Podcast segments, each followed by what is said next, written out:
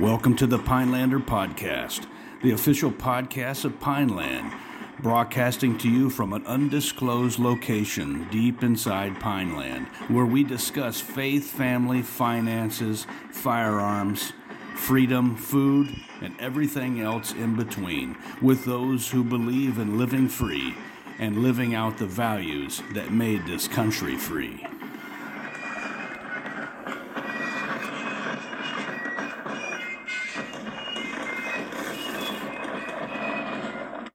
Welcome to the Pinelander Podcast. My name is Paul LaFavor. I'm here with my ranger buddy Mike Blackburn, and you're listening to the Pinelander Podcast. This is the podcast for America's Warriors.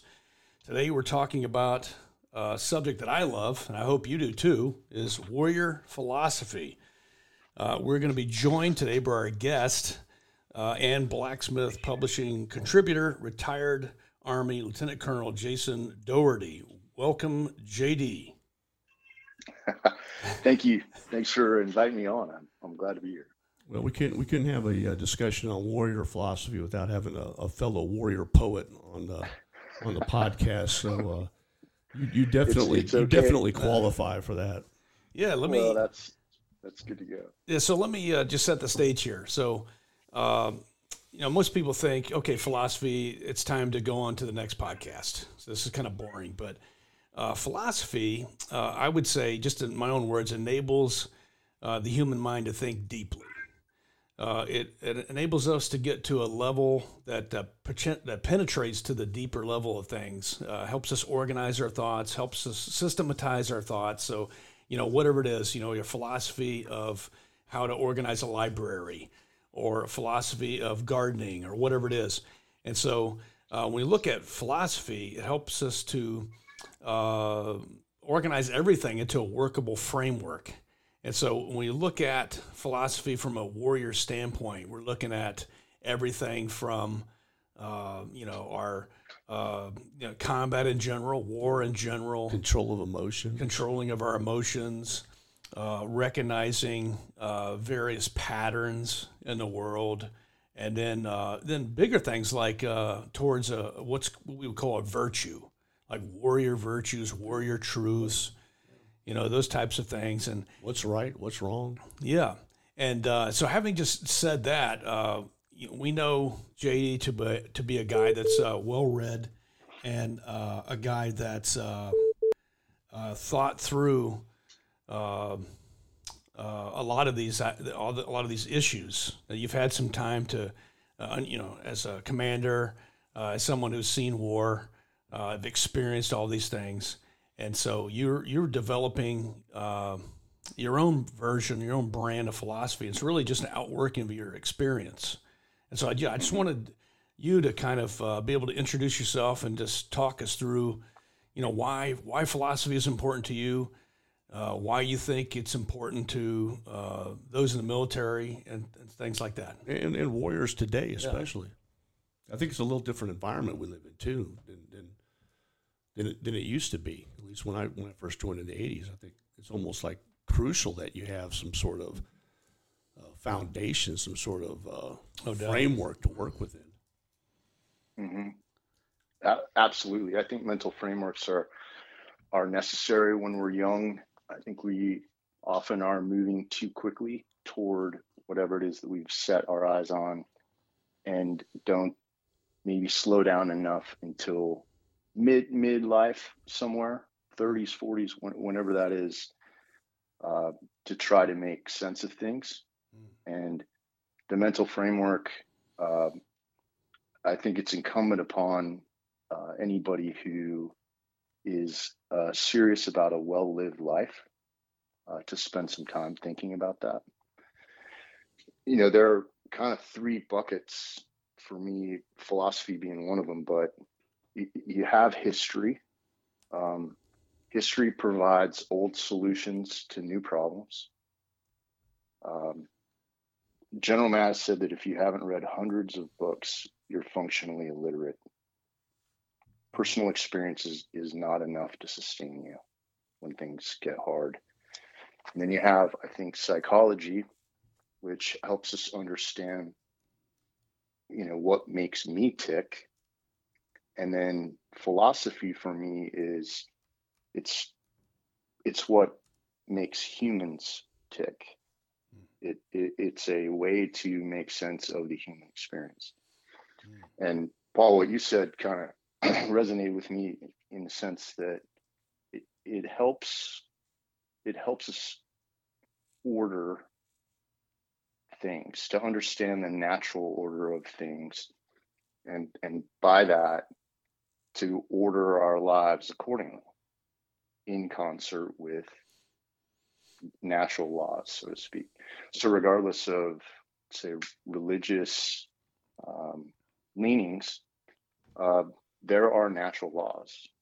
And the closer i align my life to those laws the better off i'll be. And you know, philosophy there's a guy that i that i've read he he's died maybe five years ago or so but he was a philosophy chair at stanford. He was also christian uh, a guy named dallas willard. And he said all of philosophy over the course of human history boils down to three questions. One what is the good life? Two who is a good person? And three what's keeping me from that kind of life? Mm. and if you can answer those questions you have a, a better shot at living something like what Marcus Aurelius simply referred to as a well-ordered life. And the doctrines that we we have to carry within us, he said they they should be few, fundamental, sufficient at one meeting to wash away all pain and send you back free of resentment to what you must rejoin. And so it's a pathway, philosophy in particular is a pathway to both fully experience, better understand, and make a more significant contribution to the life that we have no choice but to live. Yeah, fantastic. And I think, uh, I mean, that is definitely a foundation. Uh, I love the, I'm going to get some, uh, an enormous amount of tread off that one quote. Uh, it may find its way in a sermon or something like that. But mm-hmm. uh, uh, you know, and I totally agree with you when it comes to you know uh, your experiences uh, in the military. Just say, just let's just assume everyone who's listening is you know uh, serving in the military or has served in the military, and and uh, if we don't think critically about who we are and where we're where we've been and where we're going, we could we could get lost in the sauce uh, especially if we're a, vet, a veteran. Uh, you know, we've we've experienced some things. We're, we're trying to figure out what those things mean, and uh, so I think uh, I look at philosophy that all in that way also is making sense because um, I want to be that good man. I want to make some sense out of that too, uh, and making sense out of life, and uh, and and you know we know I know way too many guys who aren't with us anymore because uh, I think mm. they uh, they just couldn't think that way, or they didn't see the use in it. I'm not trying to draw ext- uh, an, uh, you know an extension into you don't think this way. You know you could end up in a bad way, but that's it's a possibility. No, I, I, I think you just brought up something that I, have been thinking about. I'm not sure if um, it's real or not, but in my perception is um, today it's it's very chaotic I, I don't I don't remember life really being this chaotic growing up. Uh, when I was a young man, thank God, because I I didn't have much of a brain back then anyway. But yeah, um, um, me and you both. My my my I hear you. My my point is, I I hate to think of my 20 year old self, okay, um, coming of age in today's sort of chaotic world. Um, because it was really, I mean, growing up for me was actually pretty easy. I mean, everybody was was lighting you up. I mean, if the principal wasn't spanking me at school, um, you know, my neighbors were freaking hemming me up. My my parents were hemming me up. I mean, everybody, the brother's uncle was hemming you up when I when I was growing up, and um, you know, you were going to get in trouble. You were going to do stupid things. You were going to have youthful indiscretion. But it seemed like the world, at least around me, when when I was growing up, was was was relatively ordered. There was sort of a this is right and this is wrong, and everybody in the communities were, were kind of in in concurrence with that. Uh, there really wasn't any um, a few outliers, but generally it seemed like the majority of the folks that I grew up around had the same ideas of what right and wrong was, shared the same philosophy. Um, today, I'm not sure if that's the case. It's very it's very chaotic. It's very confusing. I couldn't imagine being a 20 year old now trying to figure out, you know, what's right and what's wrong. And I think a really good example of that is we what we see uh, here recently in the news uh, going on in Israel with Hamas. Um, a lot of uh, conflict over uh, right and wrong. Uh, you know, was Hamas justified to go into these communities and you know rape and murder children and women? I mean, this is how this is how crazy it's kind of gotten in today's society. So to me, I think philosophy today is even more important than it was uh, back when I was coming of age. Yeah, I want uh, I want JD to, to, chime in here. I totally agree. Uh, things are chaotic, and, and on that note, I think uh, JD, I know you could uh, wax philosophically, pun intended, about uh, how philosophy starts with awareness. Let me just throw that out there. Maybe maybe that's a good launching off part point. Is really uh, when you're 20 something, you may not be thinking in those deeper levels. You know, you're just, mm-hmm. just saying how you can go crush a PT test and, you know, whatever else is in your brain at the point at that moment. But I mean, would you agree that philosophy starts with awareness? Absolutely. Yeah, I, I, I agree with that. Um, there are, of course, like psychologically speaking, you know, moments in time that uh, have to do with consciousness that are pivotal and trans- transformative in the life of an individual. You know, from the time you become aware at, say, at when you're a toddler, uh, consciousness, the first stage of consciousness is is that you realize you are a unique entity Hence the reason toddlers say no so much is because they're asserting their existence as a unique entity. And so they don't, they're not flowing anymore. They're saying, no, I'm me. That's what that means. I'm me. Mm. And, and then you have adolescence and then you have, you know, the brain's not fully developed until you're say 25 years old. And then, and so there are different times in a person's life men and women seem to differ on the, the timelines, but the the the level of consciousness that leads to awareness, I think, is dependent upon the individual's willingness to face the unknown.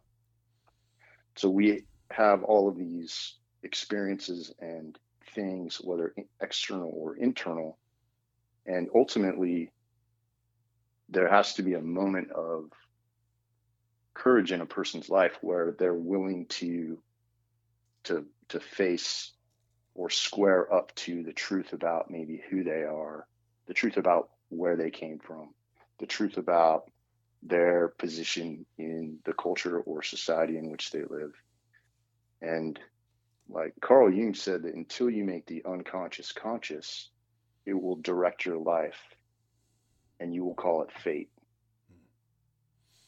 So there is a moment in time, I think, when we have the ability to make a choice, and for some it's sooner and others later, and some people never get there. Mm.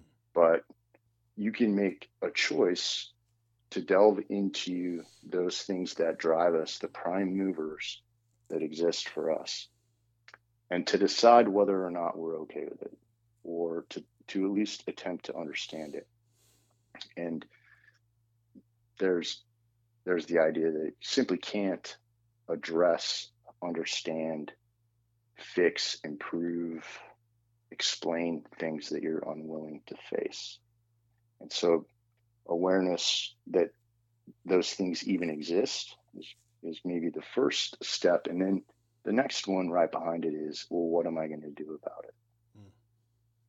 So I have to be willing to, you know, it takes a lot of courage I think, to to face to face things in ourselves, and ultimately, that for me, that's the point of philosophy is that I can build what what's been it's called a citadel, the inner citadel.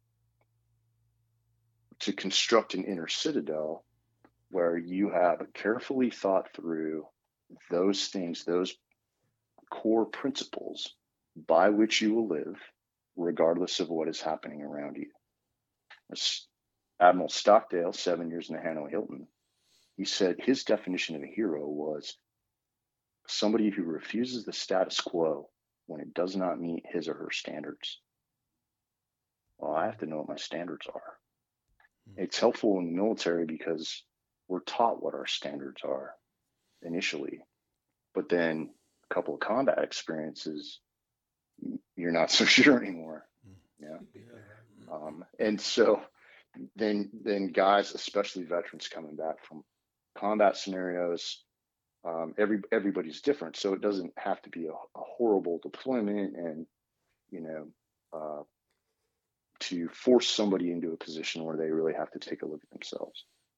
But it's an invitation, and that's where I think that's where I think philosophy can be useful, um, because it is all of humanity's attempt to make sense of the human experience and there has been suffering and pain and brutality and all of the things that any of us have ever experienced and worse.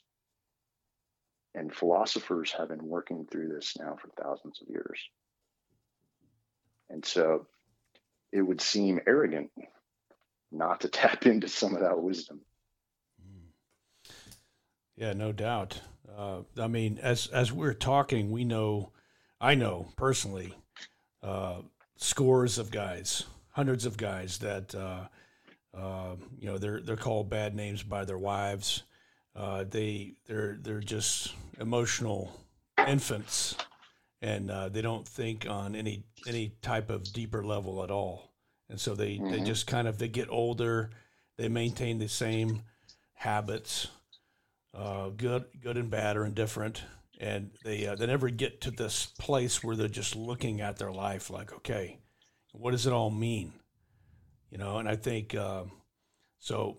When when I was younger, I would look. I'll be honest. I look at guys like me and you. I, I would say uh, they're they're geeks. You know, they geeked out.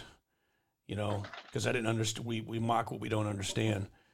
But once you know, once we're faced with, uh, I think in some ways we're we're thrusted to either get philosophical and ask these types of questions, or we're just led to despair, um, to use Kierkegaard's uh, categories.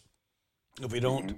if we don't actually think on this level, it could it could destroy us, because we're we're left with all these types of questions, like you you pose, Mike. You know, well, what, yeah. what is that? And then if if we don't have yeah, so I'm, so here's so I'm listening to both of you talking. I'm I'm thinking um, something comes to mind, which is sort of like these levels of enlightenment.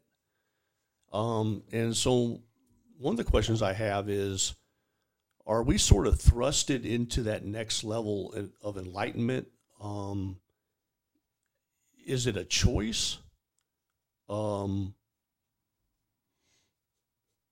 is it to our detriment if we don't go to the next level of enlightenment?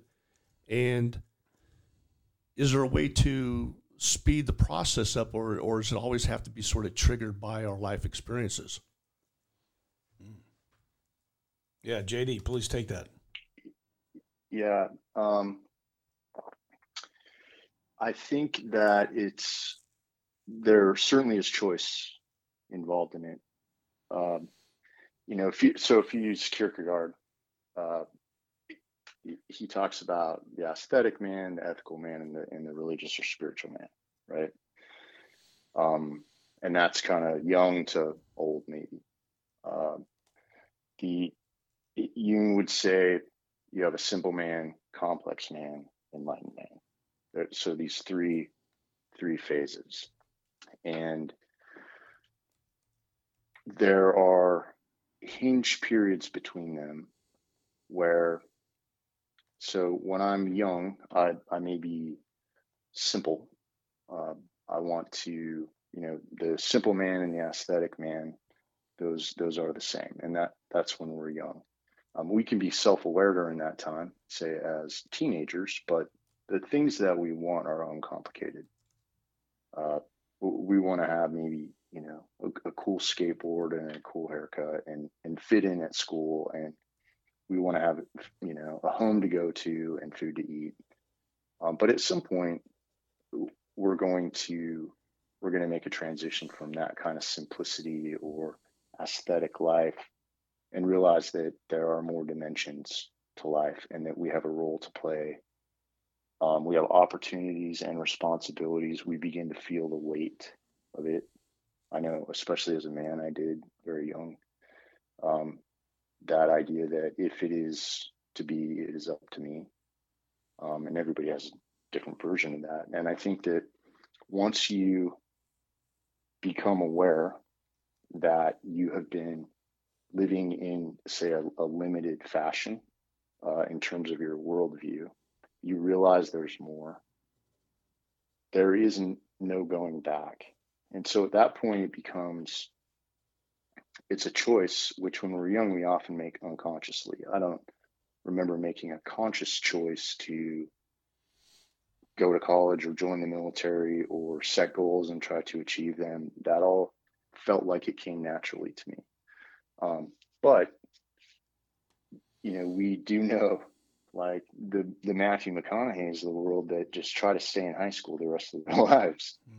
because they don't they don't want to be adults right? They don't make that transition. And so you can get stuck in that hinge period, never successfully living the way you were before. And I think where it becomes crucial is is later on when you're going from say the complex three-dimensional life to something akin to enlightenment or you're going from the ethical man you know as kierkegaard would say to the spiritual man and that transition is you know often it's it's often punctuated by some kind of midlife crisis.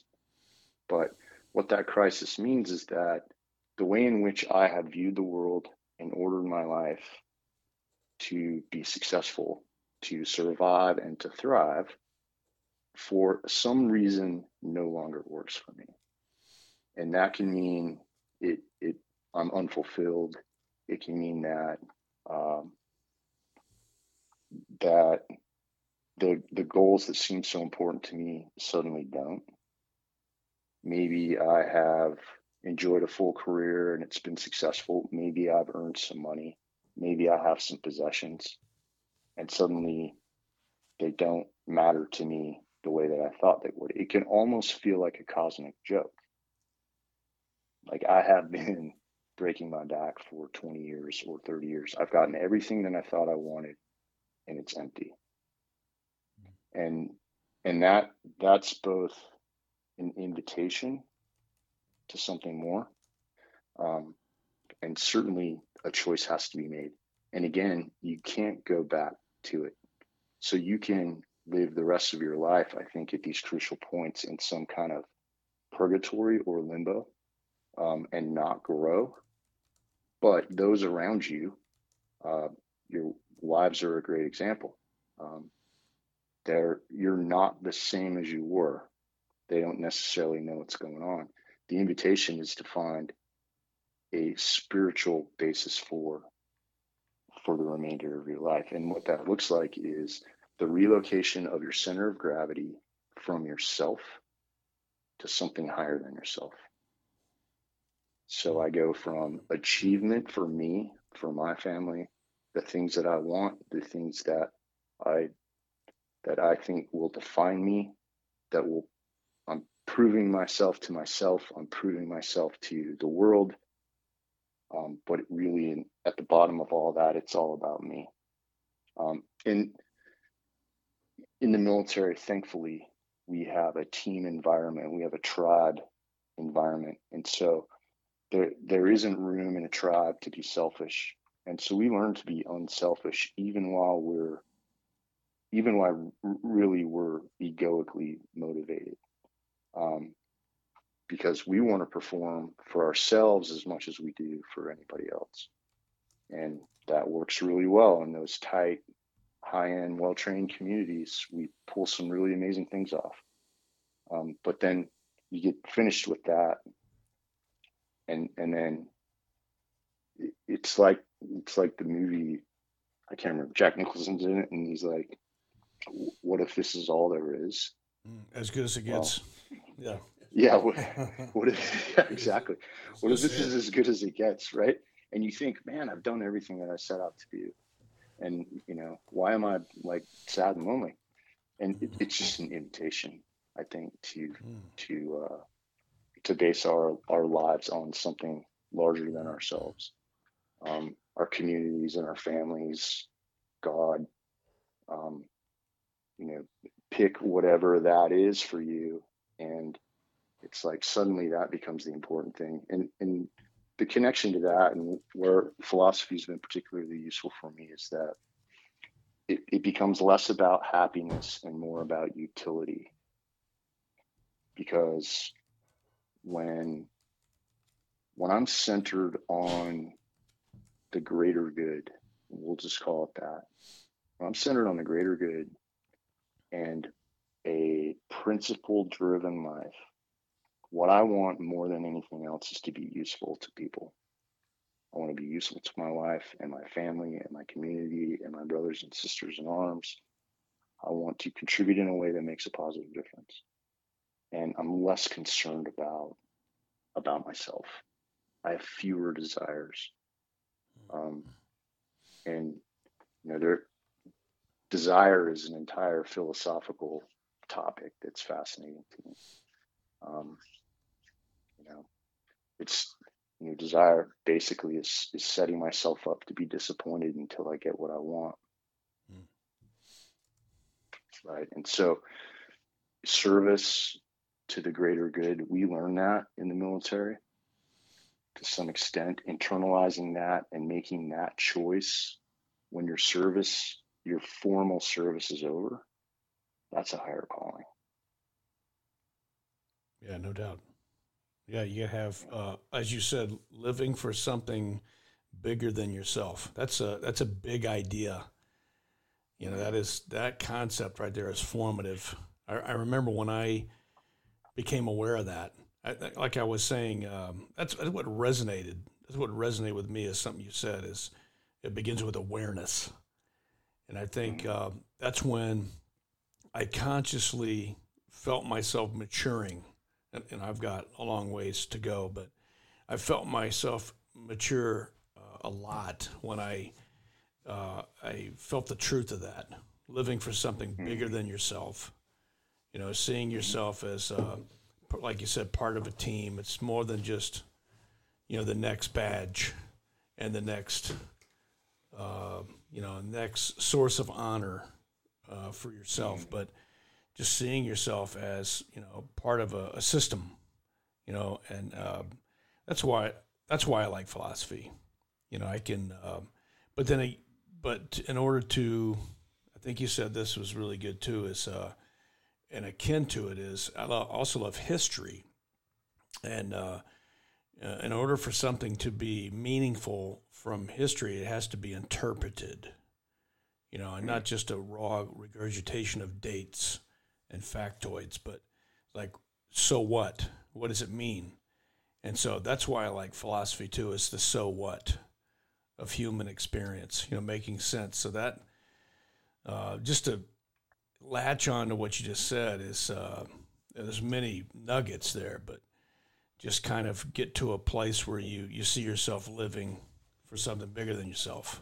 You know, just you're aware of that. That's, I think you become more dangerous to our enemies and uh, you know more useful to the guy to the left and right of you.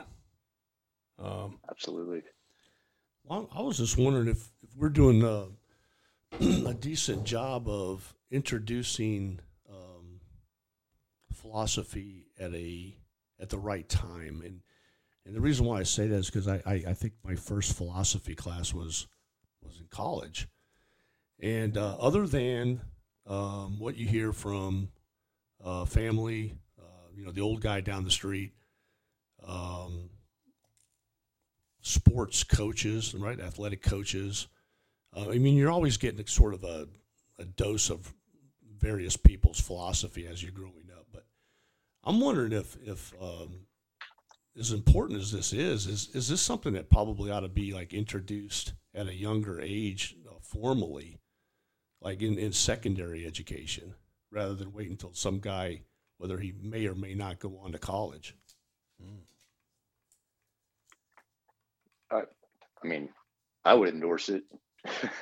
yeah, absolutely. Yeah. And yes. then you've you've got the other uh, JD. You got that other question is okay. What type of philosophy? I mean, there's there's a lot out there. You know, there's there's there uh, uh, now just from hearing you and, and, and knowing you a little bit, JD, you have uh, you know it sounds like a a foundation of stoicism. Uh, then you also find the use of uh, uh, other aspects, so maybe some existentialism, uh, and then you know some probably some Platonism, Aristotelianism. Some you got some different isms, but yeah, it, it's uh, got all the isms. Yeah, but the, but the what I'm picking up is uh, the fact that it's eclectic, uh, that you're taking the good out of uh, these various systems and you can use them, uh, and mm-hmm. and uh, and they help you form a perspective for your life, uh, and then something like that. Does that make sense? And would you agree? Absolutely, yeah. I, I think that I've approached I've approached philosophy in the same way that we there there are a lot of ways that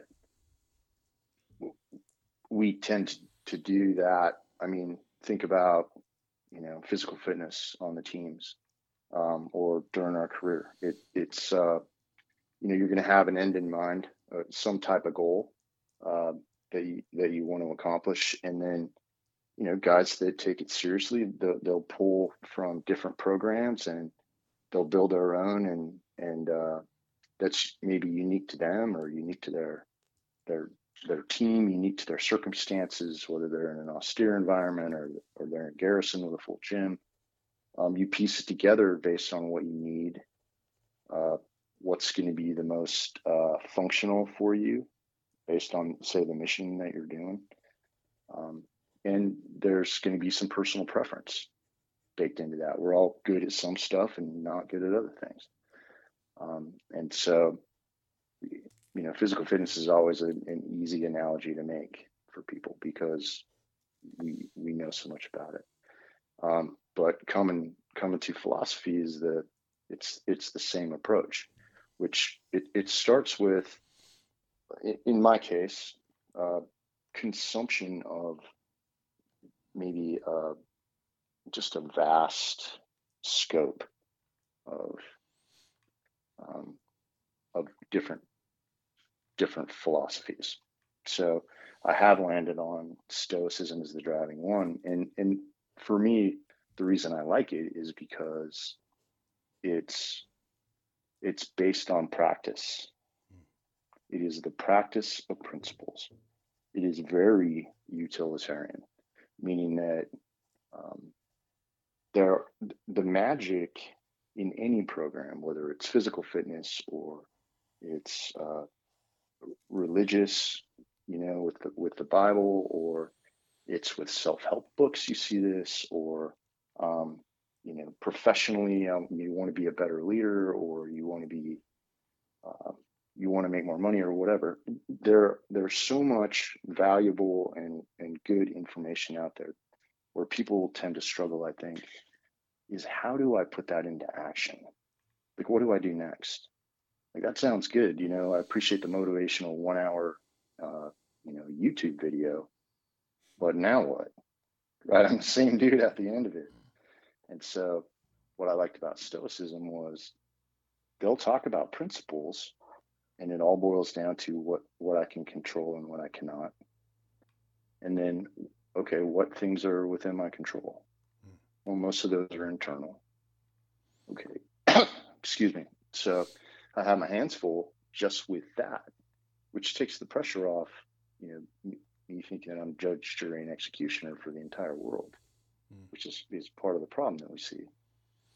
Um, everybody has an opinion, um, but not everybody has an informed opinion, and and so I I can then now I know where to focus, so I can focus on the things within my control, and then there's very practical application in in a situation like X.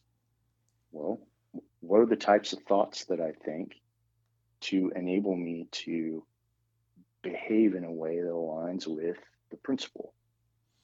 And so I think the, the practice of philosophical principle, not the rhetoric, is is the is the most important thing. And and so one of one one element of that is that I I can I can no longer be concerned with whether whether or not I'm going to get credit for it. I, I have to be satisfied with the smallest progress, and I have to treat the outcome of all of my efforts as unimportant, mm. yeah. so that I do the work. I mean, consistency is the prime variable. So, rhetoric is great, and philosophy is great. People, I think, don't delve into philosophy because they think that it's it's airy and it's academic and it has no application to their day-to-day lives but that is that's not the case so even aristotle said that we are what we repeatedly do excellence is not an act but a habit hmm. yeah. right so there are some great books out there on habit you know the power of habit in our lives that's one connection between philosophical principle and who I actually become over time that maybe is, is easier to understand, but there are a lot of them like that. These, these aren't these aren't abstract ideas. Um, we can create habits that lead us to becoming the type of person who actually like naturally behaves in a certain way, naturally thinks in a certain way, responds in a certain way. That's applicable in military service. It's applicable in, in business, in our families. Am I the kind of guy who loses his temper or am I not? Well, I don't get to decide that in the moment. I have to practice the kinds of things that when that moment occurs in my life, I don't lose my temper because I'm the type of person who doesn't. Yeah. Just as as an example. Yeah. So um, the, the the philosophy of warriors. Um, would you say that that is the philosophy of warriors? That uh, Stoicism, or is there something else that also comes to mind?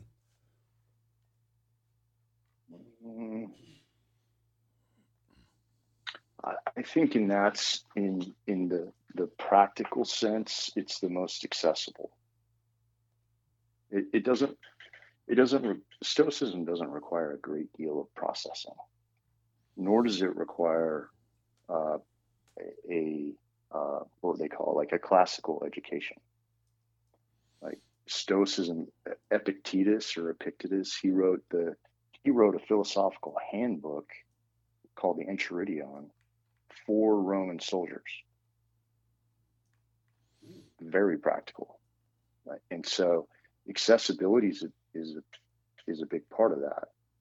Um, and and so I think in that in that way, Stoicism was for me more accessible because I'm not I'm not an academic philosopher. Um, it, it made sense to me just reading it as a young captain, just an infantry guy. Um, and and from there, it it's meant different things. I mean, you know, with any great literature, it's like I can read it today and I can read it again in five years, and it's like an entirely different book.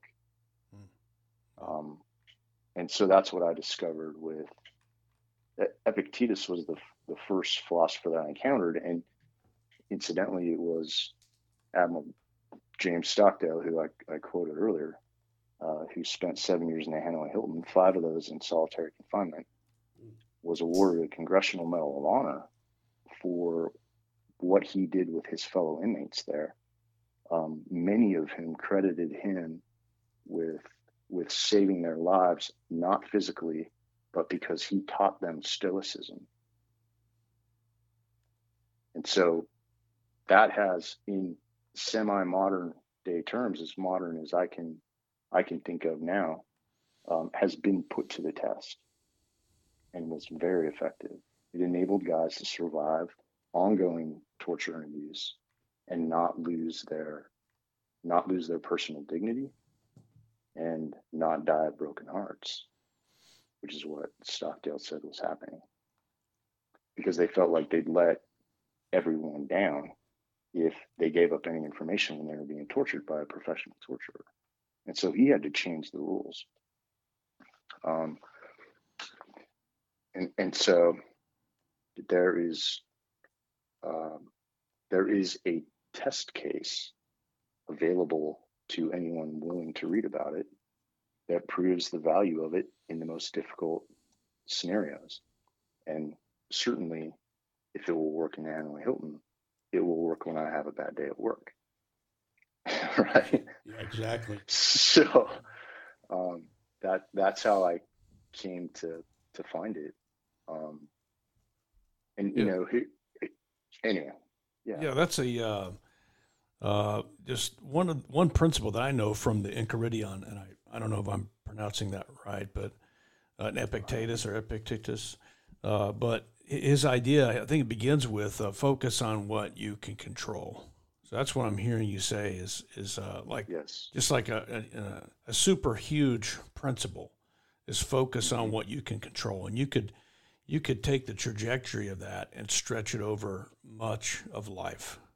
Yeah, to even like uh, someone that I think we've talked to in the past, you know, the author of the uh, Gulag Ar- Ar- Archipelago, um, where it's it's like, you know, com- completely sort of introverted in, in in how he looks at everything. I mean, everything is comes back to him, you know, to the individual. Uh, even things that you would scratch your head and say, "Well, Mike, you know, how are you taking responsibility for, you know, these things that are taking place on a world stage?" And but he, he, he seems to be able to do that, and I think it's it's it's, it's kind of refreshing if you, if, especially uh, some of the philosophies getting thrown around today, where everybody's a victim. yeah yeah, yeah, there you go yeah, yeah. It's very, it's it goes back to a life based on self interest. So vi- victimhood is is a form of self obsession, right? It's very difficult for me to remain a victim when my concern is for others and not for myself. There's no there's no place for it. Like it loses its charge. And like you know, Sol- Solzhenitsyn in Gulag Archipelago, he he said that every man always has handy a dozen glib little reasons why he is right not to sacrifice himself. Mm. That was the summation of how that happened. You know, how did it go from they're arresting supposedly criminals and traitors to they're arresting women and children when they had run out of people to populate the work camps? Hmm.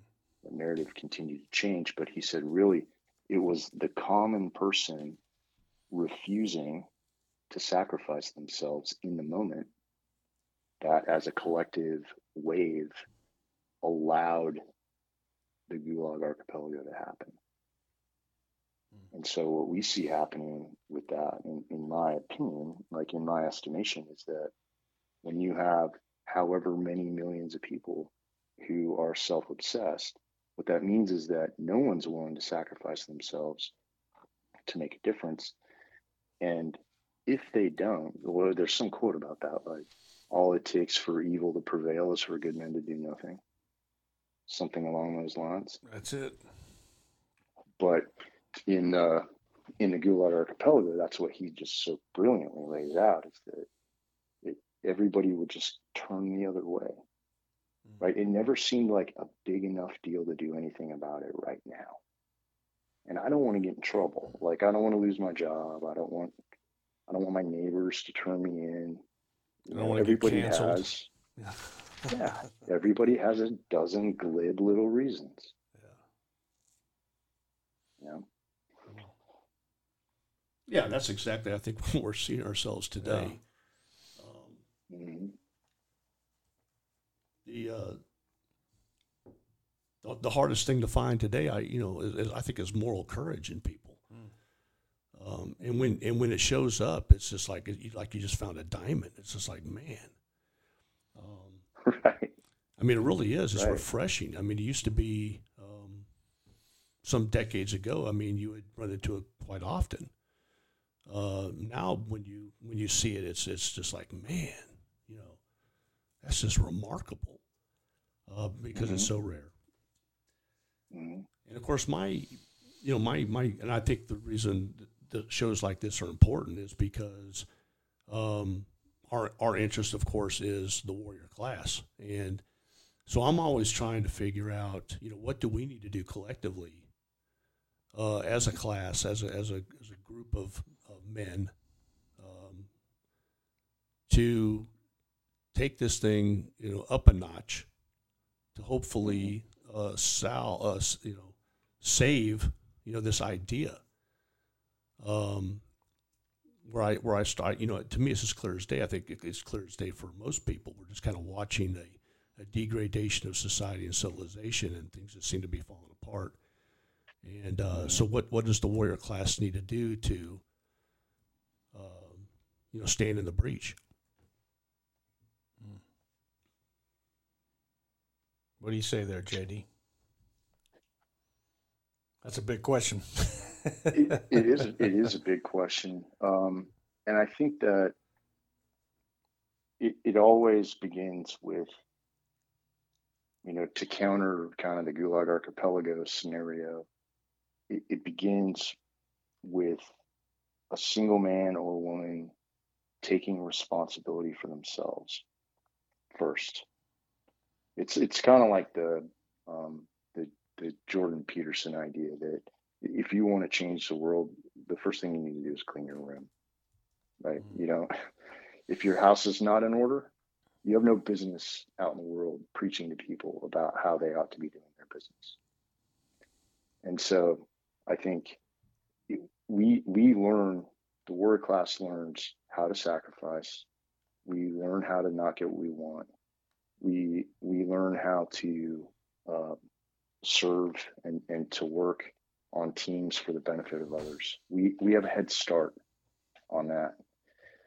But when that's over, um, particularly, I mean, guys that are in now, um, there there is a difference between meeting the standard and and and setting a higher standard for yourself, taking responsibility for yourself in a way that the the standard becomes irrelevant. External standards become irrelevant. The the idea that I will work toward becoming the type of person who doesn't have to worry about societal standards because mine are so much higher. Mm-hmm. And mm-hmm. and so personal responsibility is where where it always begins. And I think the younger people are these days, that's the lesson they need to learn the most. That's you know victimhood or um, any kind of idea that the world owes me something that has to be crushed, just dispensed with. That um, I'm here to make a contribution, not to receive a handout, and that I, I mean that emotionally, I mean that financially, I mean that in, in every single way. And going back to the that tribal idea again, uh, there there really we've had the luxury, especially in the U.S., of being insulated by our prosperity, so that we can become concerned with trivial matters and and focus on ourselves. And nobody, uh, not nobody, but there, there's a growing portion of the, of the population that no longer thinks that they're responsible for anything, including themselves. So, I think for for us as the warrior class or people who are having conversations like this, uh, we must first take responsibility for ourselves and then our and then our families and communities. And then if enough of us do that, then we at the very least, ought to set some kind of example. Because the Stoics will tell you, like, I have no control over anybody else. But if I can demonstrate in some kind of way the type of life or be the type of person that somebody would want to have that, some young kid would look at me and say, I, I want to be like that guy. It, it's as simple as that. I want to have the kind of life he has. I want to be as reliable as, as he is. I want I want people to be able to count on me. I want to be like that. And so if we can model it effectively enough and enough of us do it, then then we have to be open to the idea that there are people all around us all the time who are looking for something more. And we can't give away what we don't have. Hmm. So we have to have it first and then be prepared to give it away. Well, you know, something that I always think about too is um, you, know, you have scripture, and then you have a lot of the you know famous philosophers, and uh, looking at both of these, okay, looking at scripture and looking at uh, some of the, um, uh, famous philosophers and, and, and uh, obviously the useful um, information that they provide. Um, have you found have you found a problem reconciling those two those two worlds, if you will? well, ultimately, no. Um, I will say so. I grew up fundamental, like a fundamentalist Christian, like a very uh, um, strict um, Christian faith. And my, my parents started out as they were hippies. Well, my dad was a sailor, which I guess is the same thing as being a hippie. And then my mom, you know, she was a full she was a full blown hippie. And so then they got married, and then they like you know got they got saved. Had little hippie children. Oh yeah, man. and uh, like my mom said, you know, the the first six months or a year after she like got saved, um, they used to have Bible studies and and they'd sit around and smoke pot and drink beer and read the Bible and they were having the time of their lives, man.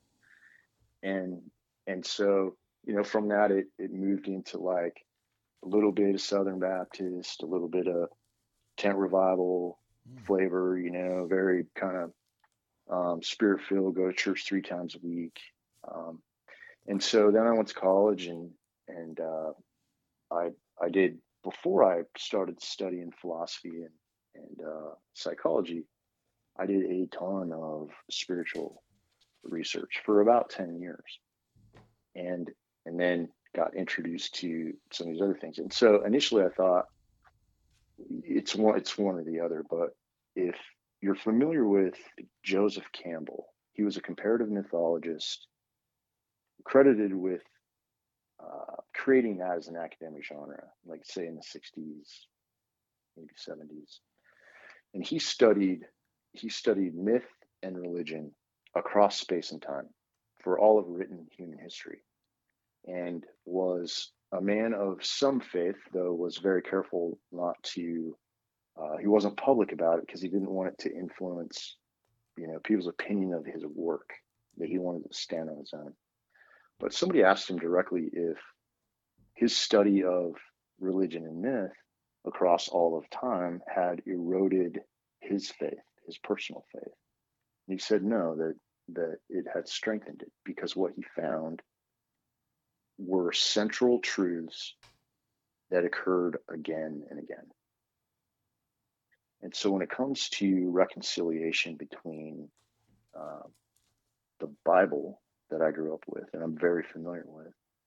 Um, and the things that I've learned over the last, particularly over the last decade, but say over the last two decades, um, there are there are central truths, and whether you know in, there is a brand of philosophy that phenomenology, which is that truth cannot be told; it, it can only be experienced. So a human learns what truth looks like by living it, by experiencing it. and and so what I see again and again in philosophy and in many different religions and certainly in my own upbringing in the Christian faith, I see so many similarities that um, it becomes undeniable proof that there are some principles that transcend um, any quibbling and that we would be wise to pay attention to because they are the ones that have stood the test of time appear in different forms again and again. It's like a key. How it's like a, a manual for how to be a human and have a, a reasonably good experience doing it. Yeah, having said that, I, I agree with you, uh, JD. One one thing, maybe I just exfoliate myself here. I didn't know we would go this route, but this is good. We ended up here. Uh, when you talk about reconciling uh, philosophy and the Word of God, so uh, I happen to believe in the statement that all truth is God's truth. So I believe uh, there are philosophers that get it right, and when they do, it's it's truth, and then oftentimes they get it wrong.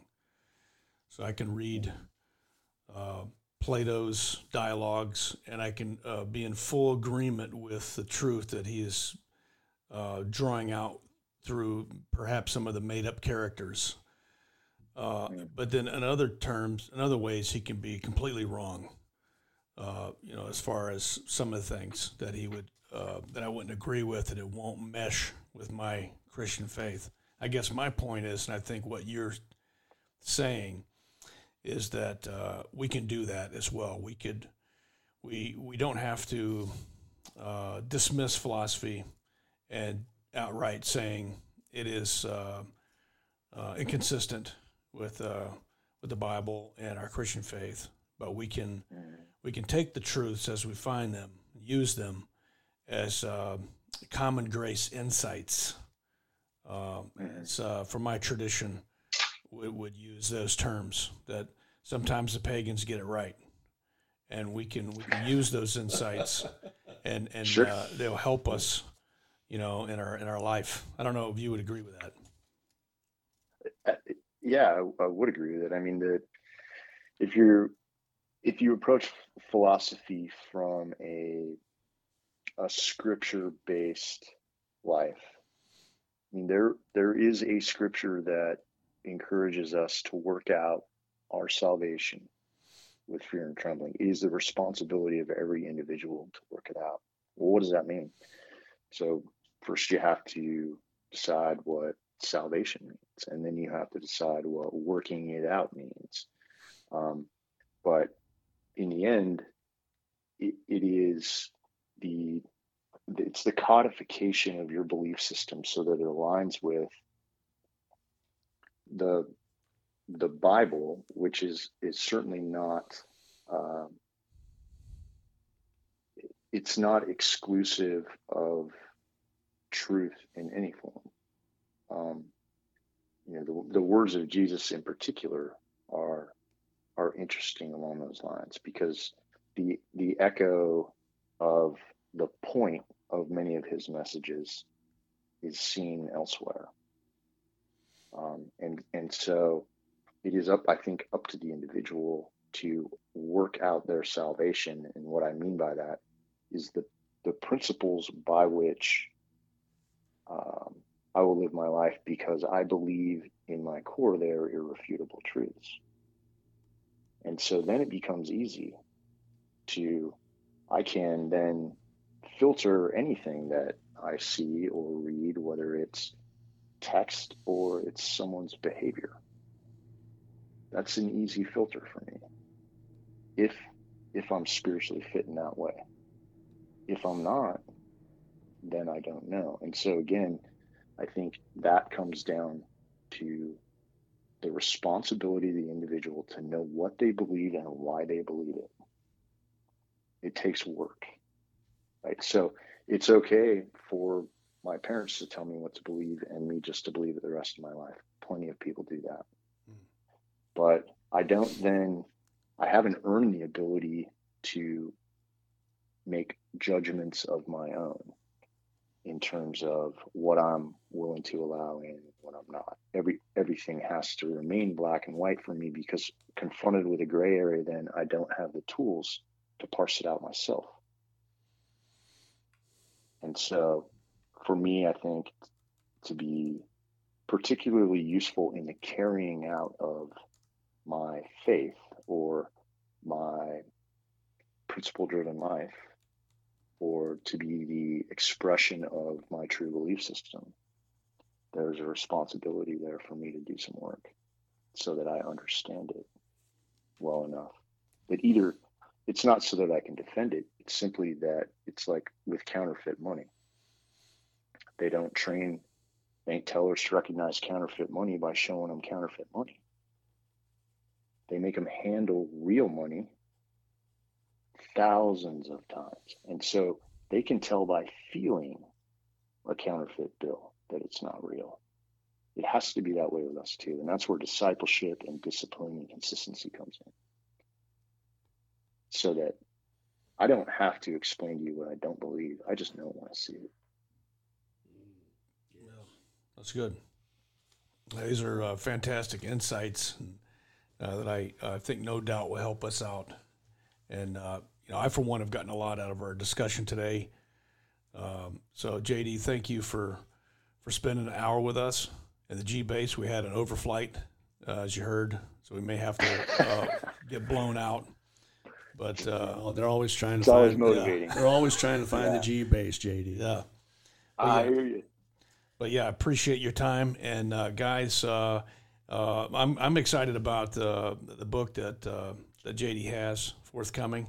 Uh, we teased out some of the ideas, but uh, hey, if you were listening today and you thought that that was provocative, then you know we have some various titles that that go down those lines. But and in the meantime, before that comes out, you know, you can just think think on a deeper level. You know, just a if I could just you know close out with a couple of uh, big nuggets that I got out of today's discussion. That is really, uh, you know, be aware. You know, maybe you, you, you haven't thought in those ways yet, but uh, you know, we have a great tradition as uh, uh, guardians of the republic. You know, we have a uh, what was handed to us. Uh, there was a lot of blood and treasure spent, and so that that deserves time to think that through.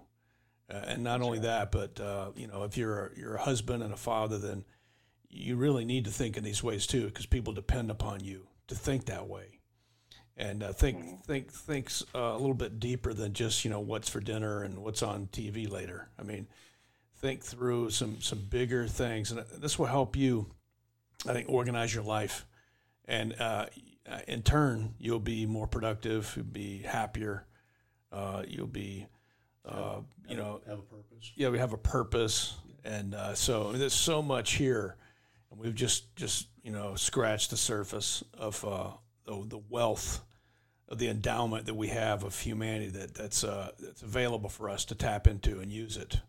I think we would be foolish not to to do that.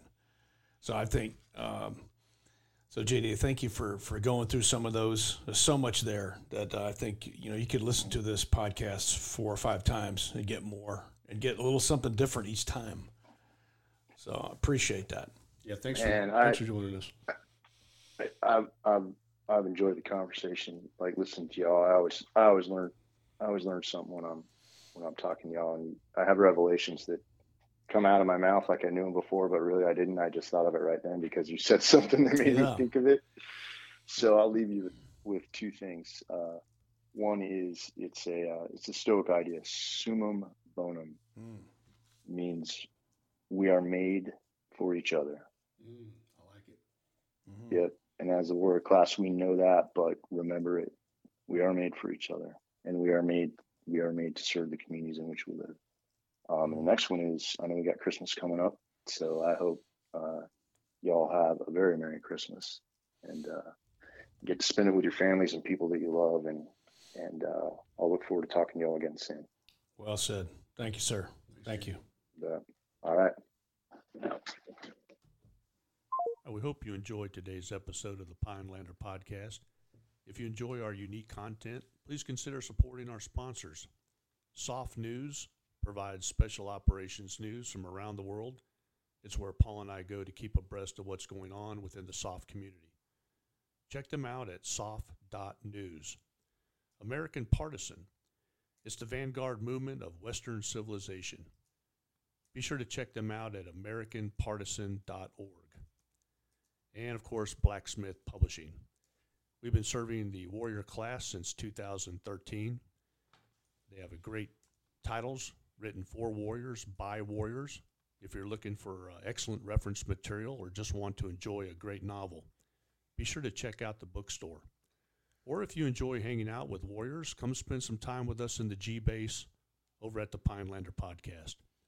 All that's at blacksmithpublishing.com. Until our next meeting, stay mentally and tactically smart, physically and spiritually strong, and socially astute. To each other we pledge our lives, our fortunes, and our sacred honor. May God continue to bless Pineland.